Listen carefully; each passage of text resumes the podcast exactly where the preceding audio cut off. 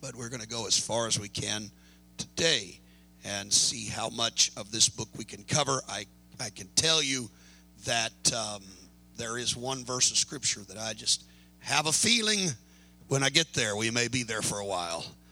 Uh, because it is, it is extremely profound. And yet, I don't know that I've ever heard anybody preach on this verse of Scripture. In all of my years living for God, and I've been living for God now for 41 years, and I don't know that I've ever heard a sermon on verse of Scripture we're going to deal with in a few moments. Um, but it is so profound. And I think somebody needs to put together a sermon on it. Praise God. Somebody needs to preach on it. So, Matthew 23, we will start with verse 1 just uh, by way of a text. Matthew 23, verse 1. Then spake Jesus to the multitude and to his disciples, saying, The scribes and the Pharisees sit in Moses' seat.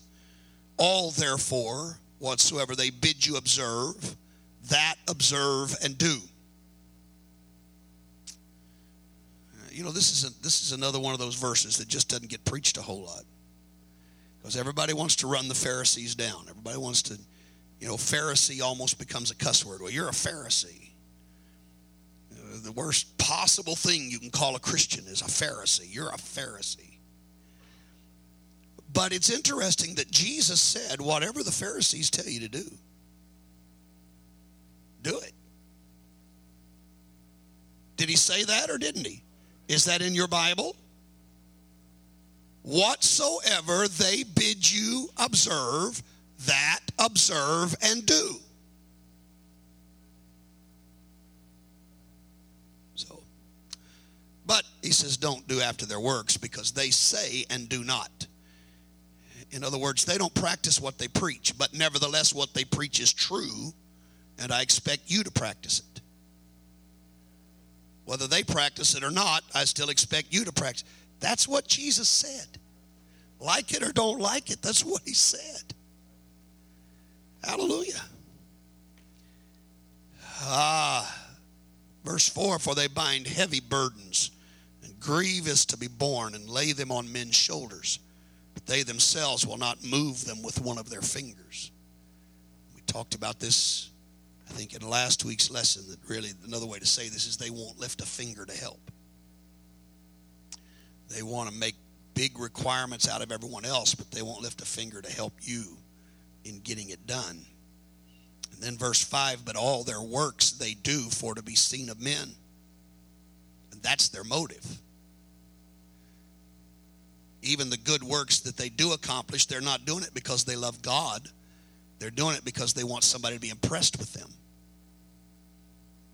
And uh, there's a lot of that that goes on in apostolic Pentecostal churches as well.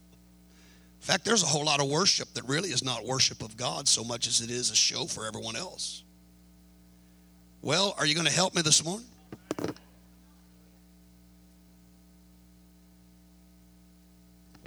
You know, you're out in the world and you get ready for a fight, you roll up your sleeves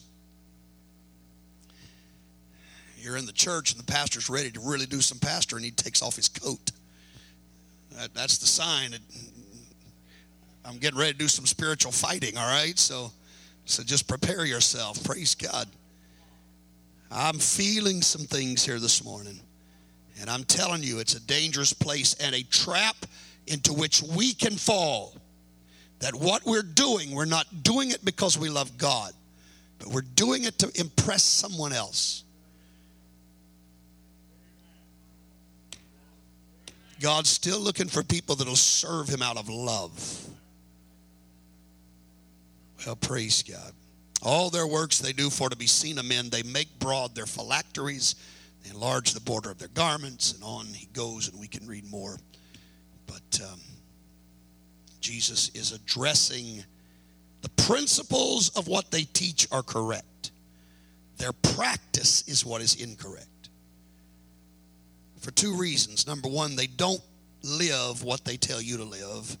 And number two, what they do live, they do it for the wrong motive. But the principle they teach is right. And so, regardless of the messenger, if the message is right, you live it. So that's, again, and I know you're standing, but that's one of the devil's biggest traps is to get you to find fault with the messenger and therefore discount the message. But it doesn't matter the messenger.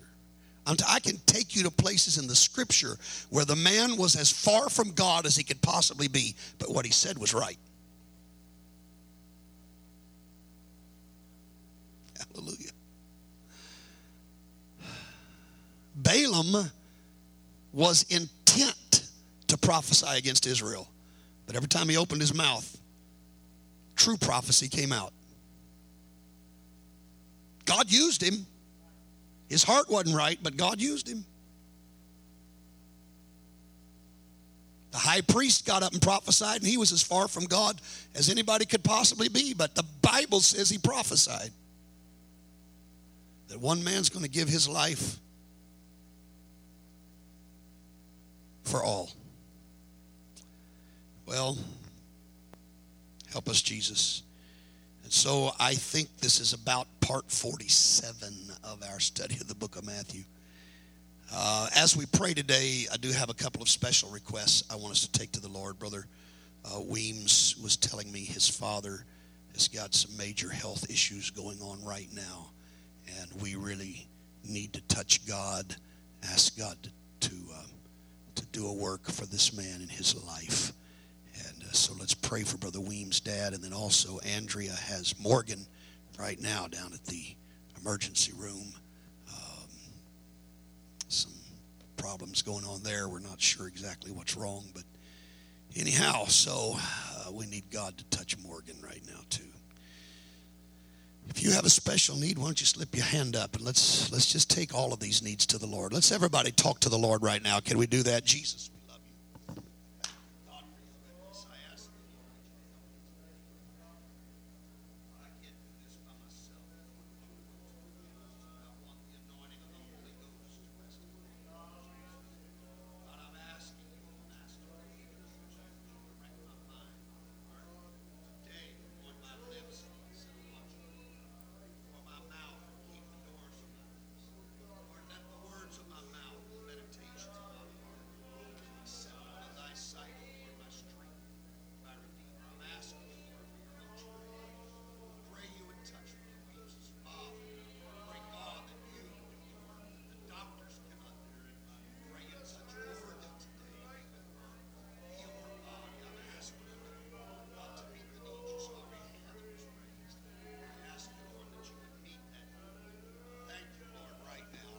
We give you praise in Jesus' name. Let's worship the Lord, everybody. Let's worship the Lord. Come on, let's worship the Lord. Let's worship the Lord.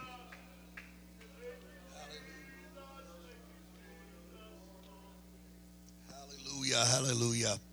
Praise God, praise God. Amen. God bless you. You may be seated. Just a, a, a brief, brief review.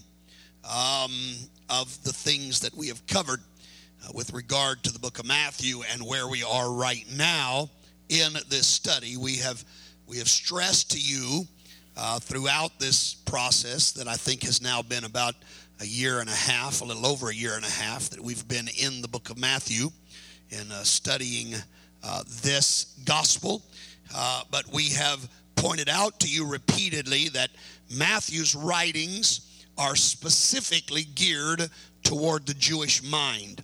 Matthew uh, has a goal, he has uh, a destination he is trying to uh, arrive at, and that is to prove to his Jewish brethren that Jesus is the promised Messiah. And so he makes repeated reference uh, to the Old Testament. He uh, continually quotes from the Jewish scriptures to show. And you'll see it time and again in his book, uh, him saying things like that it might be fulfilled, uh, which was written by the prophet. Uh, other phrases and terms just like that, so that he can show them that Jesus was their promised king. Uh, where we are right now in this book is we are in the final days of Jesus' life on earth. Matthew uh, chapter 21 uh, marked the beginning of what has been called the Passion Week. Uh, it is the beginning of the end, if you please, in the life of Jesus Christ.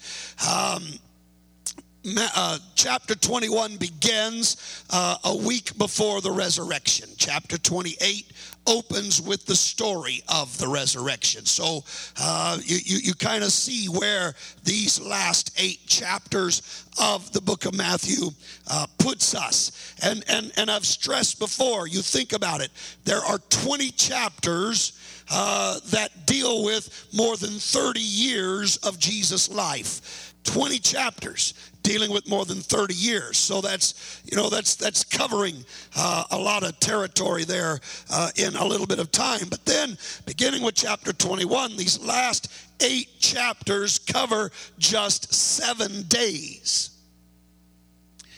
So it really slows down. I mean, it brings it to a screeching halt to focus on the most important week in the history of mankind and that it is the most important week in the history of man, mankind. And so in chapter uh, chapters 21 through 28, uh, we know these are Jesus' last words before he is put to death. Uh, and in fact, as you look at chapters 23, where we are now, chapters 23, 24, 25. These three chapters are really just um, a collection of Jesus' final sermons and lessons. Uh, in those closing moments of his life, he knows it's about over. And so these are the last things that he wants to make sure his followers understand. Uh, they carry uh, so much significance and so much importance. I cannot stress to you enough how important these three chapters are.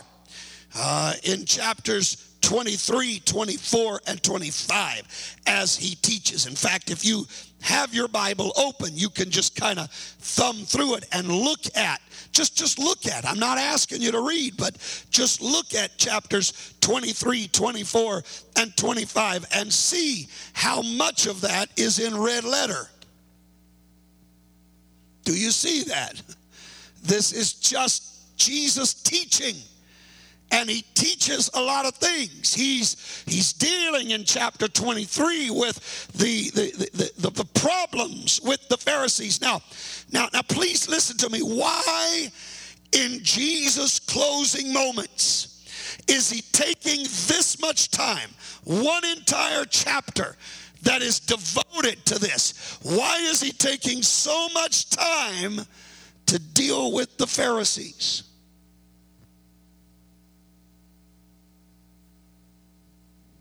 Don't know. I mean, think about it.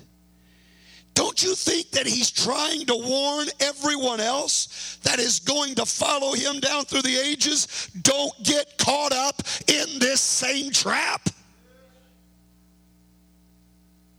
Why else would he spend so much time? I mean, what, look, these guys are hypocrites. Why not just forget them and move on? To me, there's a very obvious reason. It's because he doesn't want us following in their footsteps. He doesn't want us to be guilty of just following the letter of the law and never getting the spirit of it. Look, that's what Pentecost was all about, was giving us the spirit of the law. The Jews had had the letter of the law for centuries. But Jesus wants a people that are living for him based on what is written on the tables of their hearts, not on the tables of stone. And so he dedicates. I mean, we've got three chapters of his teaching just before he dies. In fact, when we pick up in, in chapter 26, uh, what, what happens, this is the first time we find any story going on again. You follow me? We've been reading about his life, all the things that happened. He goes here, he goes there, he comes into this town, he heals this individual, and, and, and, and we've been reading all of this story, and then all of a sudden the story stops. We get three chapters of sermons, and the next story that picks up is the Last Supper, the night of his betrayal. Okay? So here's where we are three chapters of teaching, and one entire chapter dedicated to the hypocrites. Now, interestingly enough, chapters 24 and 25 really deal with the last days and when he returns and preparing for his return. So, so let's think about it, church. What he feels most important because he knows he's about to be crucified he knows he's about to be taken. And what he feels is most important for him to convey.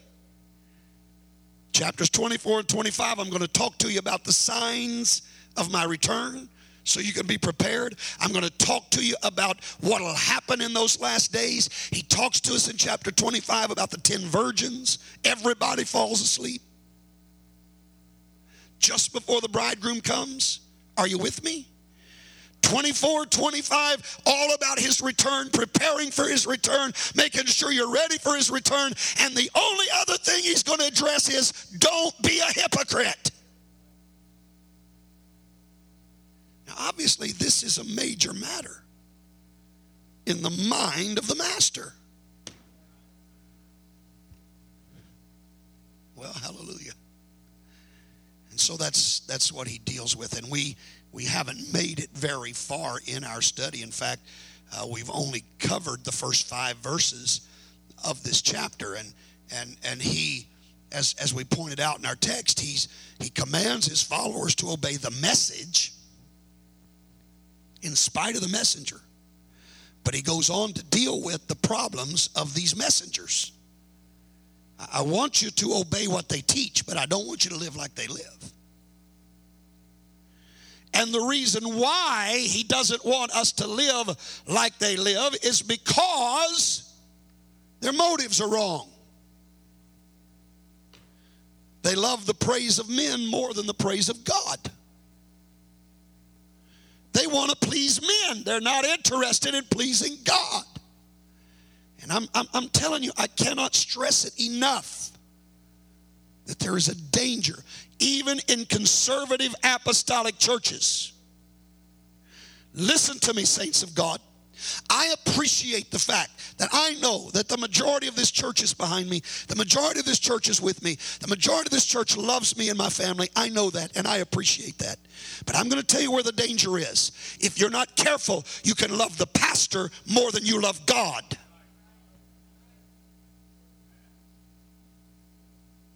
And I want you to love the pastor. But I'm going to tell you this if you'll fall in love with God, you won't have a problem with your pastor. Well, hallelujah. You know, one of the things that those men in Zimbabwe told me before we left, that last day when I was meeting with them, they, they you know, Pastor, Pastor Simon Masandu pointed his finger at me and, and, and, and told me, uh, began to talk to me about, he said, You are the man that brought truth to us. You are the man who taught us how to live, how to preach. You're the one that set our doctrine straight. He said, I want you to know that whoever you send to us, we will receive them in your name. Now, that's a profound statement. That's why I tell you when you fall in love with Jesus, whoever Jesus sends to you, you're going to love them as well. But I am telling you, there are a lot of people that fall in love with the pastor, they fall in love with the church, and never fall in love with God.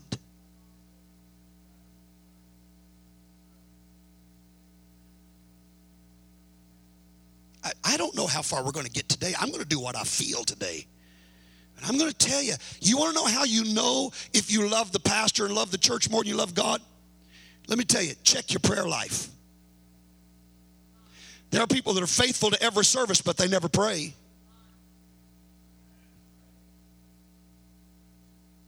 They never pick up their Bibles outside of church and read it.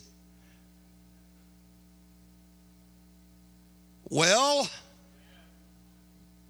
they're not really telling anybody else. They're not inviting anybody. They're not reaching out for the lost.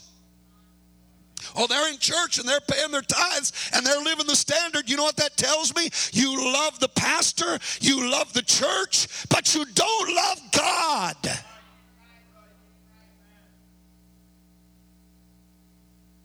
Hallelujah. And this is a danger. It's a danger. It's one of the things Jesus warned about.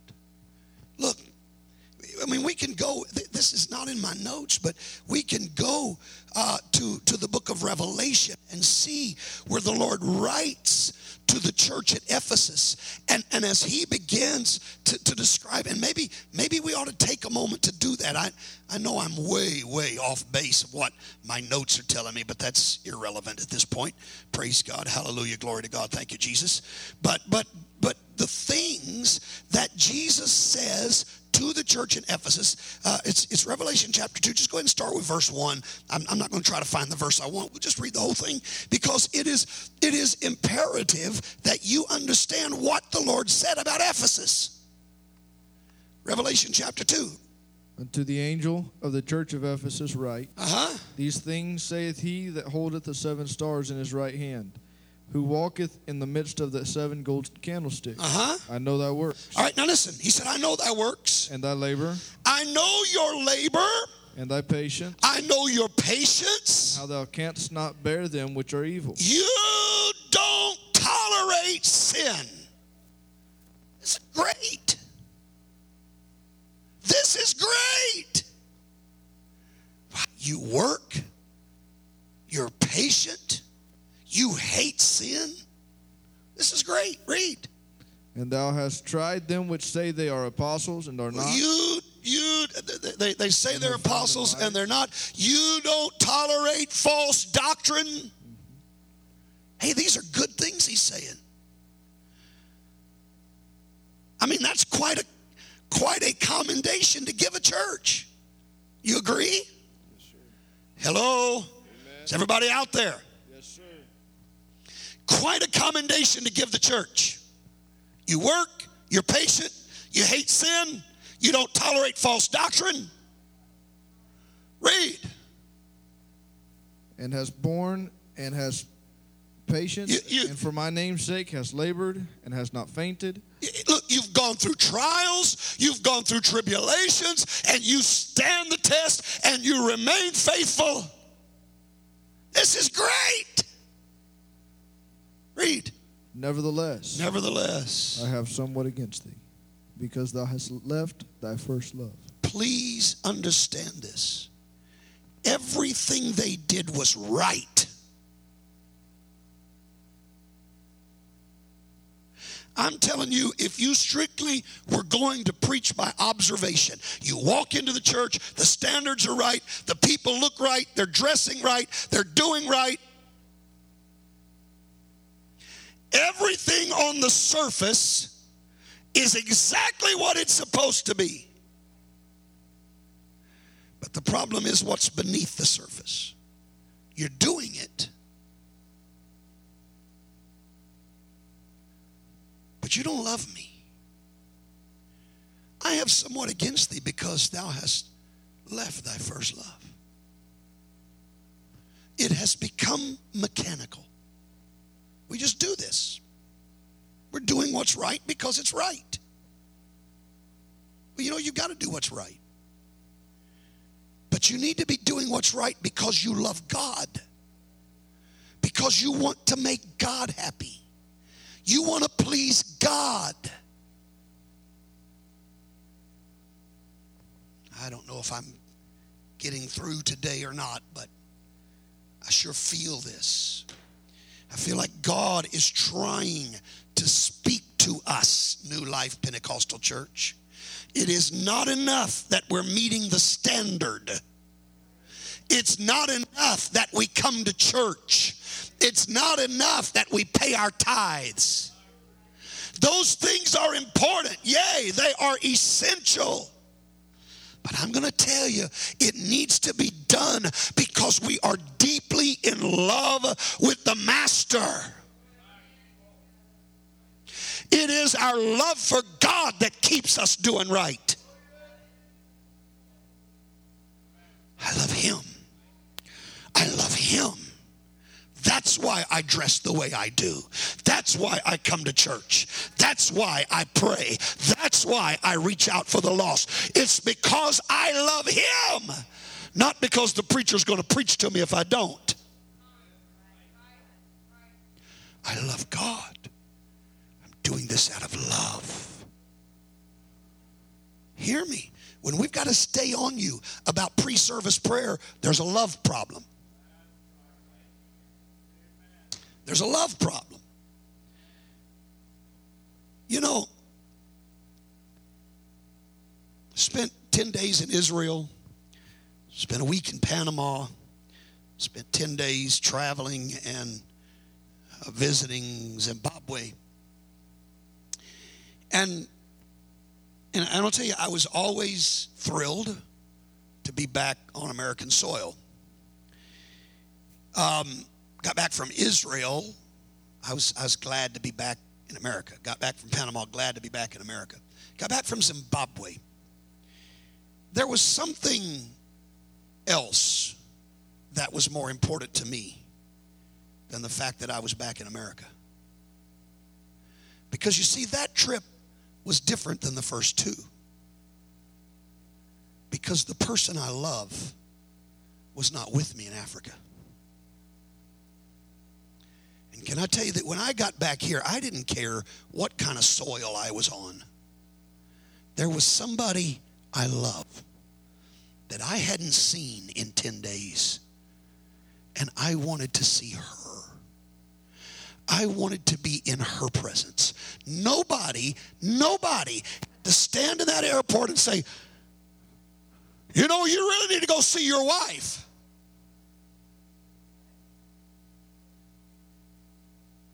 Nobody had to say that. I couldn't wait to see her.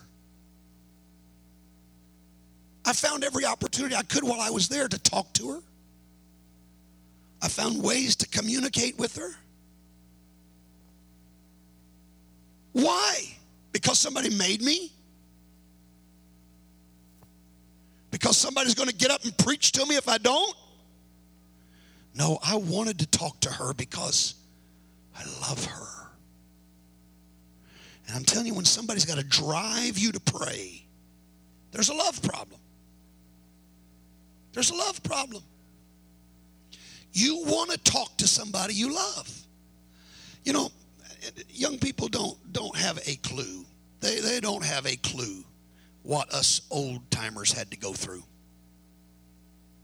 They don't have a clue. That's right, Sister Eve. They don't have a clue what it was like. You know, they got FaceTime and and and you know cell phones. They they don't know what it was like. They don't understand. So get ready for Grandpa to just school you a little bit. All right.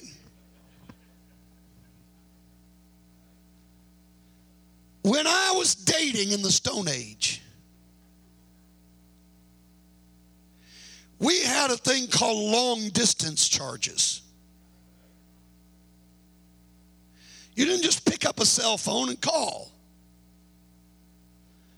Because there were no cell phones.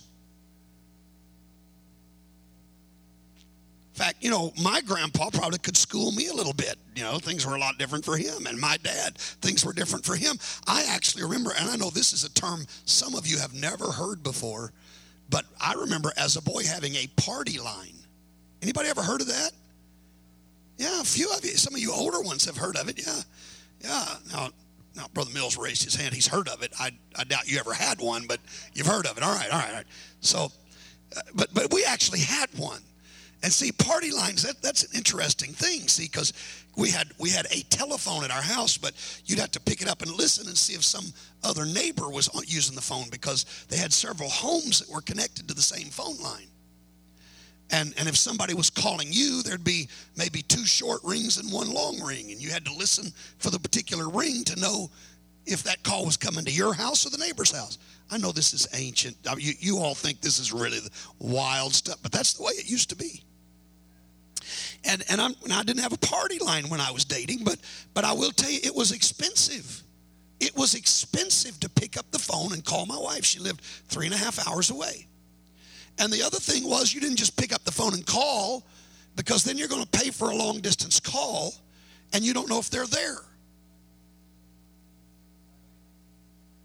And, and then you might just be wasting money to make a phone call when you don't even know if they're going to be, somebody's going to answer that phone. You know, that was one reason why a lot of folks hated it when they created this thing that you all don't know about this device either, but it was called an answering machine. Well, this is really ancient stuff, isn't it? But you know, they used to have little tapes you'd put in there, and and and and a lot of folks thought that was just a wonderful device when it was created. But people that were having to pay long distance charges hated them because the minute they answered that phone, you start getting charged for the phone call. And you you have to leave a message on an answer machine. You just paid for a long distance call to a machine.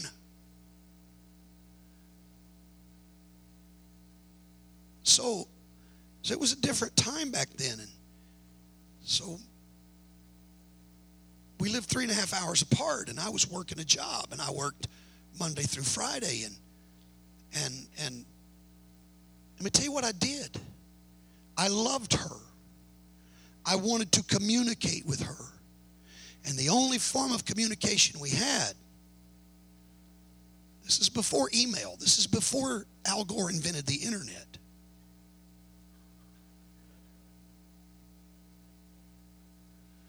We, we had to get a pen and a piece of paper and write a letter. And every day, every day, I wrote her a letter every day. I wrote a letter and put it in the mailbox every day. You know why? Nobody was telling me I had to do that. Nobody was making me do that. No preacher was getting up and preaching to me. You're going to marry this girl, you better write her a letter every day. Nobody did that. Nobody told me to do that. I never heard anybody do it. I never heard my parents talk about doing it. I'm just telling you, I loved that girl. And I wanted to communicate with her, and nobody had to force me to communicate. I sat down and wrote every day. Now, the mail system being what it is and what it always has been or has not been, there were some days she didn't get the letter that day. Some days she'd get two letters. But without fail, she was at the post office every day. I know that again. That's kind of a different thing too. You know, they they actually had post office boxes. You had to go to the post office and get your mail. You know, this. I know I'm really making myself sound old, but this is just the way it was. But every day she would go and check that mailbox and she'd see if there was a letter there from me. And we had it set up every Friday. I don't remember now what time it was. That's been 33 years ago. But every Friday at a certain time, I would call her house. She knew that call was coming. I had told her in the letter, and she'd be sitting there at the phone waiting for my call to come in. Nobody made me do that. I did that because I loved her. And I'm telling you, nobody has to stay on me about prayer. Because I love to talk to him. And I love for him to talk to me. I love the sound of his voice. You know, I'm checking his letters every day. Is there something you want to tell me today? Is there something you want to share with me today? I, I, I, want to read your letters. You know what she told me? There were times she'd read that letter over and over again. Same letter. The words never changed, but it never became boring to her because she knew it was written in love. One of those pastors in Zimbabwe sent me a note the other day, just broke my heart. And uh, he said, he said, when I read your letters, he said, sometimes I just fall to my knees and thank God that God sent us a man that cares about us. He said, I read them over and over again.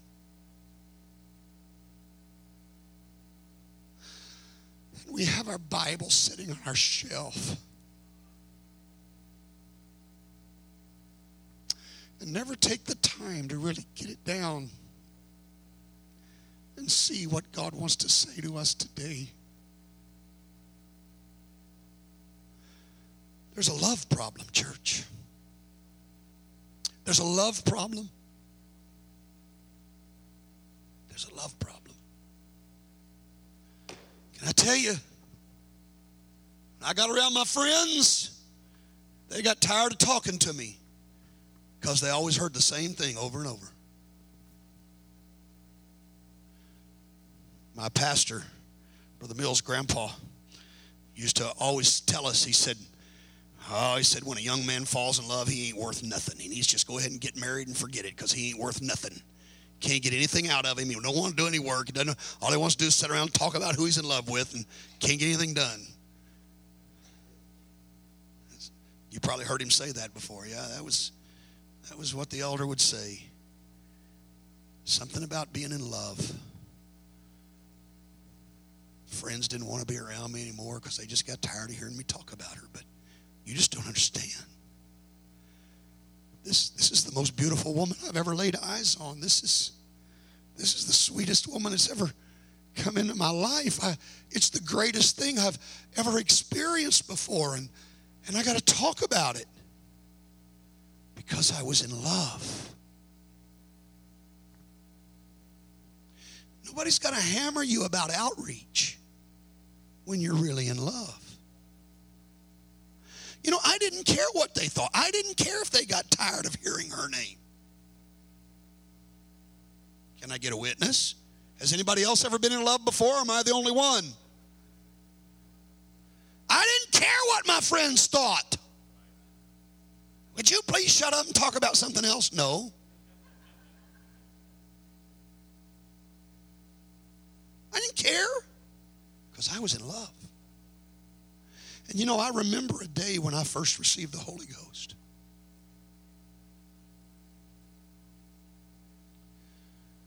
As a young boy of 12, going to school, the only the only apostolic in my school, my entire school. And, and this was a little country town when I received the Holy Ghost. Our school went from kindergarten through 12th grade, one school. I know, again, that's a foreign concept to you city folks, but that was the way it was in the little town where I got the Holy Ghost. And in all the way from kindergarten through 12th grade, I was the only apostolic in the entire school. I tell you, my friends got tired of hearing about the Holy Ghost, about what happened in church. I had teachers that would ask me when I did book reports, can't you read something besides a Christian book? Can't you read some history book? Can't you give a book report on something else? No. Why should I? This is what I love. This is what I want to talk about because this is what I love. Hey, have, have you been on the job and heard them talk chiefs, chiefs, chiefs, chiefs, chiefs? I, I don't know why. I think the next time we have an outbreak of tornadoes, we probably ought to go to Arrowhead Stadium. I because I don't think there's been a touchdown there since. Anyhow.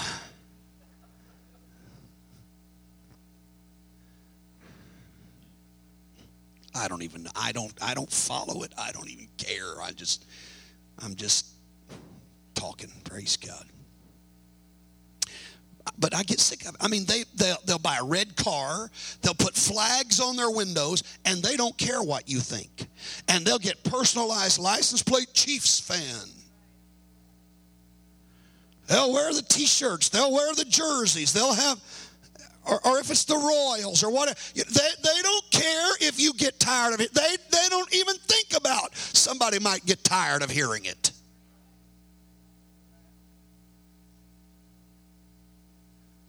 You want to know why they're that way? They love it. They love it. You're going to talk about what you love. That's right. I've got men when I get around them, friends, I get around them, I know what I'm going to hear about is bow hunting, the latest buck that they killed. I'm going to hear because that's what they love. Or I'm going to hear them talk about the latest gun that they bought. Some of them I get around them is, pocket knives. They, you know, people have got things they love, and you just know when you get around them, this is what you're going to hear.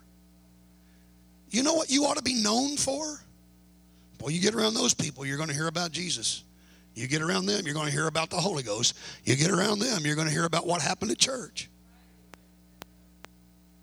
You ought to be known for that.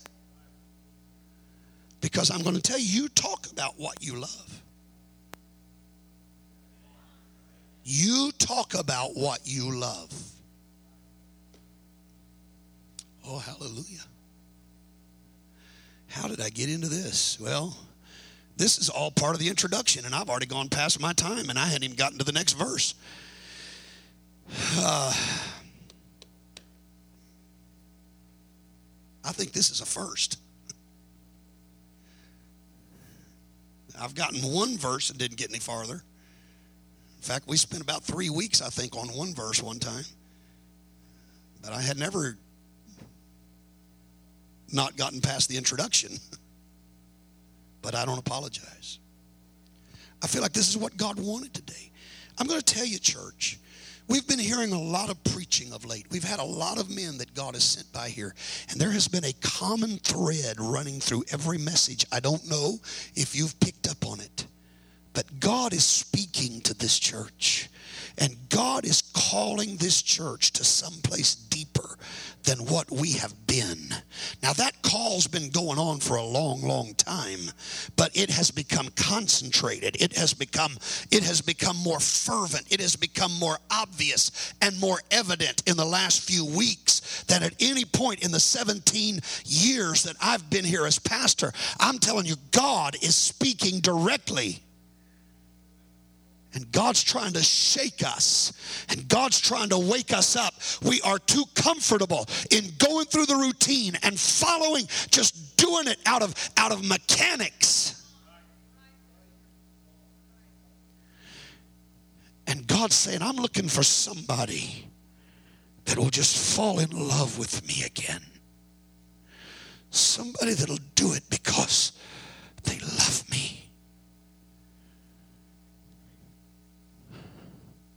Ephesus. I don't have one bad thing to say about what you're doing. You're doing all the right things. What I do have against you is you just don't love me like you used to. You're still doing it. There's not an outward sign of a lack of love. I mean, you're not dressing like the world and talking like the world and you're not buying into false doctrine. You're you still have all of the makings and the trappings of a true conservative apostolic church. But the problem is it's hollow. And the love that ought to be the purpose behind what you're doing is what's missing. You just don't love me like you used to love me. Musicians come, I've got to quit. I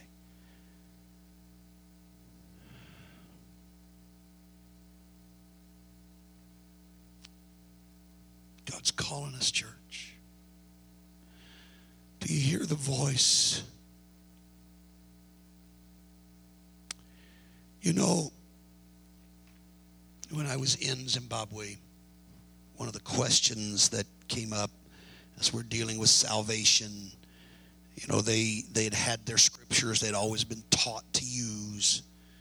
And, and I told them the Bible says nothing about accepting Christ. The Bible says nothing about making Christ your personal Savior. And, and one of the men said, Well, you know, in, in the book of Revelation, he said, I stand at the door and knock, and if any man will hear my voice and open to me and let me come in to him, then I will sup with him and he with me. And and and, and said we, we use that to, to preach to people about, you know, that he's knocking on your heart's door and you need to just open the door and let him. I said, wait, wait, wait, wait. I want you to go back and look at that verse again. And I want you to see to whom it is addressed. The Bible says, and unto the angel of the what? Somebody said it. The church of Laodicea. Right. I said, he wasn't writing to sinners. He wasn't telling sinners, I'm outside your heart's door knocking, and all you have to do is open the door and I come in. He wasn't saying that to sinners. He was saying that to saints. They had reached a place they were having church without him. He was on the outside, they were on the inside. I don't want to reach that place.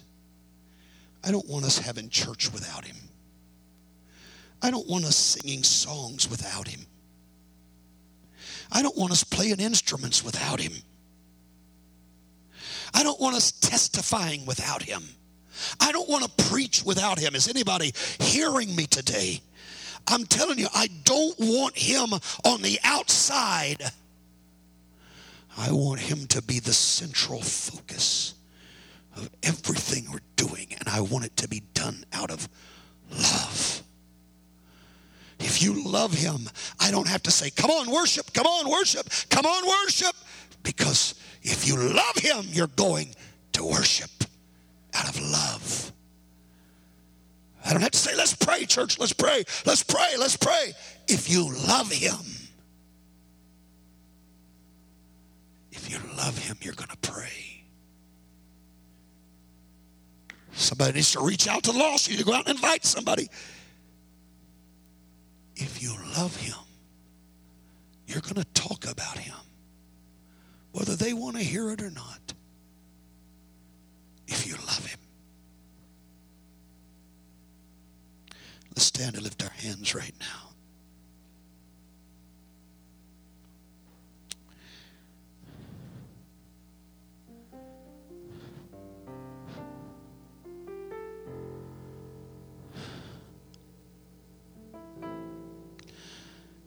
Don't want to be like the Pharisees. I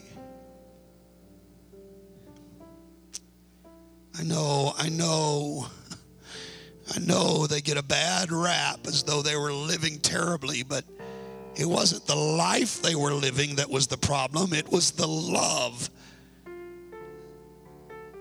They loved the praise of men, they did not love the praise of God. They loved themselves, they didn't love God. And if we're not careful, we apostolics can fall into that same routine. It's all about me. It's all about me. God, help us. Help us to fall in love with Him again. Help us to fall in love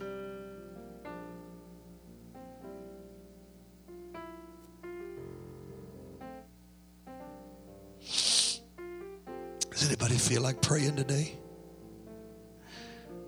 Does anybody feel like kneeling before Him and asking Him to rekindle the flame? God, let that love burn bright in my heart one more time. Let that love burn bright in my heart one more time, God. Oh,